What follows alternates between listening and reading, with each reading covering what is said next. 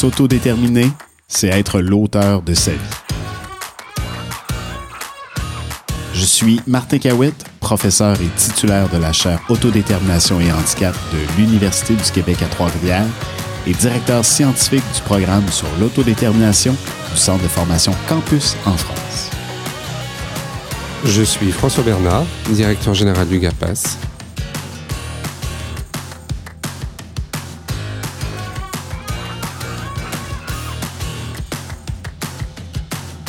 Ensemble, agissons pour l'autodétermination des personnes en situation de handicap, mais pas que. Martin, pour ce nouvel épisode de la seconde saison, on va évoquer ensemble les différentes étapes de la vie euh, d'une personne en situation de handicap et comment l'autodétermination intervient à ces différentes étapes.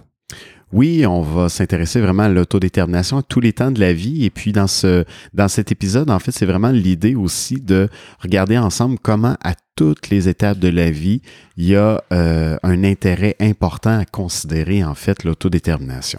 Évidemment, avec les tout petits, euh, quand on pense euh, la phase du 0-5 ans, ben c'est aussi souvent une étape de vie où la famille va se confronter à la réalité du handicap. Donc, dans certains cas, il y a un diagnostic qui apparaît pendant cette période-là, qui va venir déjà influencer puis transformer en fait le regard que les familles vont poser sur leur enfant étape-là de la vie.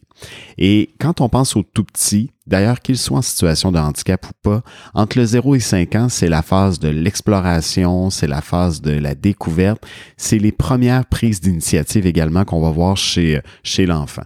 Donc, c'est des éléments clés, en fait, qui déjà nous permettent de reconnaître, en fait, les premières manifestations euh, d'autodétermination.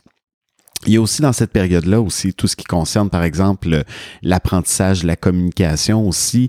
Donc, communiquer, oui, mais communiquer pour faire une demande, communiquer pour avoir l'occasion de choisir. Donc, c'est déjà des éléments, en fait, qu'on va reconnaître dans cette euh, période-là de, de la vie. Euh, si on y va aussi euh, par la suite, hein, si on va euh, les, plus vieux, hein, donc le 6 à 12 ans, puis la période de l'adolescence aussi, bien évidemment, on est en train de faire l'apprentissage des, des habiletés de base, des compétences de base qui va nous permettre éventuellement à l'âge adulte d'exercer au maximum notre autodétermination. Donc, euh, évidemment, quand on pense le 6 à 12 ans, mais encore plus la phase de l'adolescence, rappelez-vous de votre propre adolescence. C'est un moment où on a besoin de remettre en question les cadres, de repousser les limites, de vivre de nouvelles expériences. Ben, tout ça, en fait, c'est aussi parce que c'est un moment clé sur le plan de l'autodétermination où on a le besoin d'exercer davantage de pouvoir et de contrôle sur sa vie. Et après, il y a la partie adulte. Bien, la partie adulte, en fait, évidemment, la partie d'abord jeune adulte. Quand on pense aux, jeunes adultes, entre autres entre 18, 18, 25 ans, 18, 30 ans même, bien, rappelez-vous toutes ces décisions que vous avez prises à ce moment-là de la vie. Donc, il y a énormément de décisions qu'on prend, par exemple, entre 18 et 30 ans, qui vont avoir des répercussions à long terme sur notre vie. On peut penser, par exemple, à un choix d'orientation professionnelle. On pourrait penser aussi, par exemple, à des relations de couple qui vont se nouer à ce moment-là de la vie, euh, une décision comme celle d'avoir un enfant, par exemple. Donc, des décisions extrêmement importantes.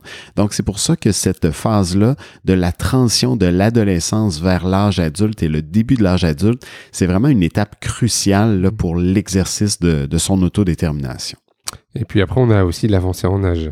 Bien évidemment, oui, l'avancée en âge, quand on pense par exemple au mi-temps de la vie, donc euh, vers euh, l'âge de la quarantaine euh, et, et, un peu plus encore, il y a souvent une période de remise en question aussi, remise en question de décisions qu'on a pu qu'on a pu prendre plus tôt dans la vie. Il y a mm. parfois des gens qui vont remettre en question encore une fois des un choix professionnel ou qui ont besoin en fait de relever des nouveaux défis également sur le plan personnel. Donc encore une fois, l'autodétermination devient quelque chose d'important parce que c'est un le mi-temps de la vie, c'est un moment où on est souvent en évaluation de qu'est-ce qu'on a fait jusqu'à maintenant dans notre vie et quels sont les choix qu'on veut faire pour la suite des choses. Et il y a quelque chose qui se vit euh, pour tous, incluant aussi les personnes en situation de handicap, évidemment, à ce, à ce moment-là.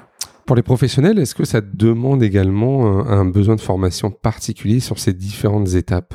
Bien, pour les professionnels, ça devient essentiel, en fait, de bien comprendre qu'à chacune des étapes de la vie, de la petite enfance jusqu'au vieillissement, il y a des enjeux particuliers, d'être capable de les repérer et de les accompagner. Euh, si on prend, par exemple, euh, si on prend l'exemple de l'adolescence, en mmh. fait, ben, naturellement, dans le développement régulier ou typique, disons, de, de l'adolescent, il y a des choses qui vont se, se, réaliser, qui vont se faire au moment de l'adolescence. Si on ne laisse pas plus d'espace à notre adolescent, il va le réclamer. Donc, on doit en fait s'ajuster à ce niveau-là de développement. Parfois, pour euh, les, jeunes en situation de handicap, ben, ces périodes-là se vivent un peu différemment parfois les possibilités ne sont pas les mêmes pour euh, les jeunes. Donc, il faut que les professionnels soient conscients en fait des enjeux liés à l'autodétermination, chacune des étapes, et les rendre possibles. Donc, parfois prennent, prennent des initiatives aussi pour rendre possible en fait ce qui doit se jouer sur le plan de l'autodétermination aux différentes étapes de la vie. Il y a des outils également pour euh, pouvoir bien prendre en compte ces étapes? Oui, il y a différents outils en fait. Il y a tout un champ qui nous vient notamment par les travaux en psychologie qui sont extrêmement importants, qui nous permettent de bien comprendre comment est-ce qu'on passe d'une motivation qui est plus extrinsèque, donc plus extérieure à nous, à une motivation qui va être de plus en plus interne, plus on va avancer en âge. Donc évidemment, les tout petits sont très très sensibles aux renforçateurs, aux récompenses mm. qu'on va mettre en place, mais plus on avance en âge, plus les choix qu'on va faire vont être, euh, vont être faits à partir de qui on est et plus on va chercher une satisfaction personnelle et moins une satisfaction qui est extérieure. Donc, tout ce qui nous vient comme... Euh, comme information, comme connaissance dans le champ de la psychologie euh, développementale, la psychologie de la motivation, c'est vraiment les appuis qui sont essentiels pour bien comprendre ces, ces enjeux-là. Et est-ce qu'on peut retrouver des, euh, documents qui nous permettent euh, justement de, faire attention à toutes ces étapes de la vie? Oui, ben on a différents écrits, entre autres sur, euh, sur le site de la chaire www.uqta.ca CAH, où on présente en fait différents textes pour soulever les enjeux à ces différents temps de, de la vie. Donc, c'est beaucoup d'être capable de les repérer, ces manifestations-là, en se rappelant aussi qu'au-delà de l'âge adulte, il y a aussi le vieillissement, la fin de la vie également, et que l'autodétermination, même à cette étape-là de la vie, demeure encore un enjeu important, essentiel à, à considérer. Hmm. Il y a la question de l'autodétermination des personnes hein, sur ces étapes de la vie, mais il y a aussi euh, le lien avec la famille par rapport à ces étapes. Oui, exactement, parce qu'être parent d'un tout petit, être parent d'un enfant, être parent d'un adolescent, et ensuite d'être parent d'un jeune adulte en situation de handicap, ça veut aussi dire que comme euh, comme parents, on doit s'ajuster, on hmm. doit transformer aussi le regard qu'on a sur euh, notre enfant. C'est pas la même réalité d'être parent d'un enfant que d'un adulte. Donc, il y a cette transformation-là aussi du rôle parental qui est un élément essentiel à considérer. ça veut dire aussi pour les professionnels d'être soucieux d'accompagner aussi les parents pendant cette euh, transition. Tu aurais un exemple de, de, de familles euh, qui ont dû s'ajuster par rapport à, à, des transitions, par exemple, à la vie adulte? Oui, ben absolument. Actuellement et dans les, dans les derniers mois, on a travaillé en fait au développement d'un programme d'accompagnement justement des parents pendant la transition résidentielle de leur enfant. Hmm. Donc, d'être capable, par exemple, d'accompagner son enfant en situation de handicap, notamment des, des jeunes euh, adultes qui ont une déficience intellectuelle ou un trouble du spectre de façon à faire en sorte que les parents euh, s'ajustent également dans leur rôle parental. Ça veut dire, par exemple, euh, accepter que mon jeune adulte en situation de handicap, par exemple, a son, son, son intimité, a des relations privilégiées aussi, des relations de couple, des relations d'amitié. Accepter parfois aussi que je ne sais pas tout de mon enfant. Ce n'est pas parce qu'il est en situation de handicap que je dois tout savoir à son sujet. Hmm. D'ailleurs, avouons quand même qu'on ne révèle pas tout à nos parents quand on est rendu à l'âge adulte.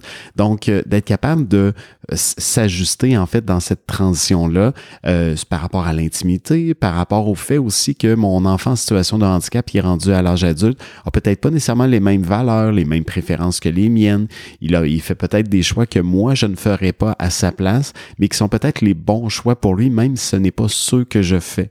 Euh, J'ai en tête, en fait, une maman qui, euh, une mère, en fait, qui m'avait déjà raconté que son enfant qui a un trouble du spectre de l'autisme, un jeune adulte, avait choisi de se faire euh, tatouer à un certain moment, au début de l'âge adulte, un jeune homme qui se fait tatouer, c'est quelque chose qui est quand même fréquent, mais qui Mm. pour elle, ça avait été quelque chose de- d'exigeant de, l'accepter parce qu'en fait, elle ne l'aurait pas fait pour elle-même, mais elle était bien consciente que c'est un choix que peut faire un jeune adulte au, au début de la vie. Donc, c'est c'est des exemples, en fait, euh, comme ceux-là, qui viennent nous rappeler que, en fait, être en situation de handicap, ça apporte, oui, son lot de différences, mais dans le développement, ben, il y a quand même aussi beaucoup plus de ressemblances avec le développement euh, typique, celui qu'on a, qu'on a peut-être vécu euh, nous-mêmes. Merci Martin. Merci.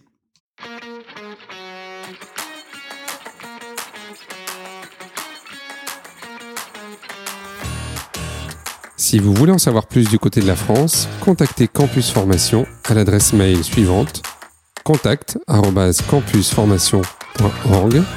Toute l'équipe se fera un plaisir de vous monter un programme de formation, d'accompagnement ou de conseil sur mesure. Pour le Québec, découvrez les travaux de recherche en cours de la chaire Autodétermination et Handicap au www.uqtr.ca CAH. Au plaisir Martin. Au plaisir François.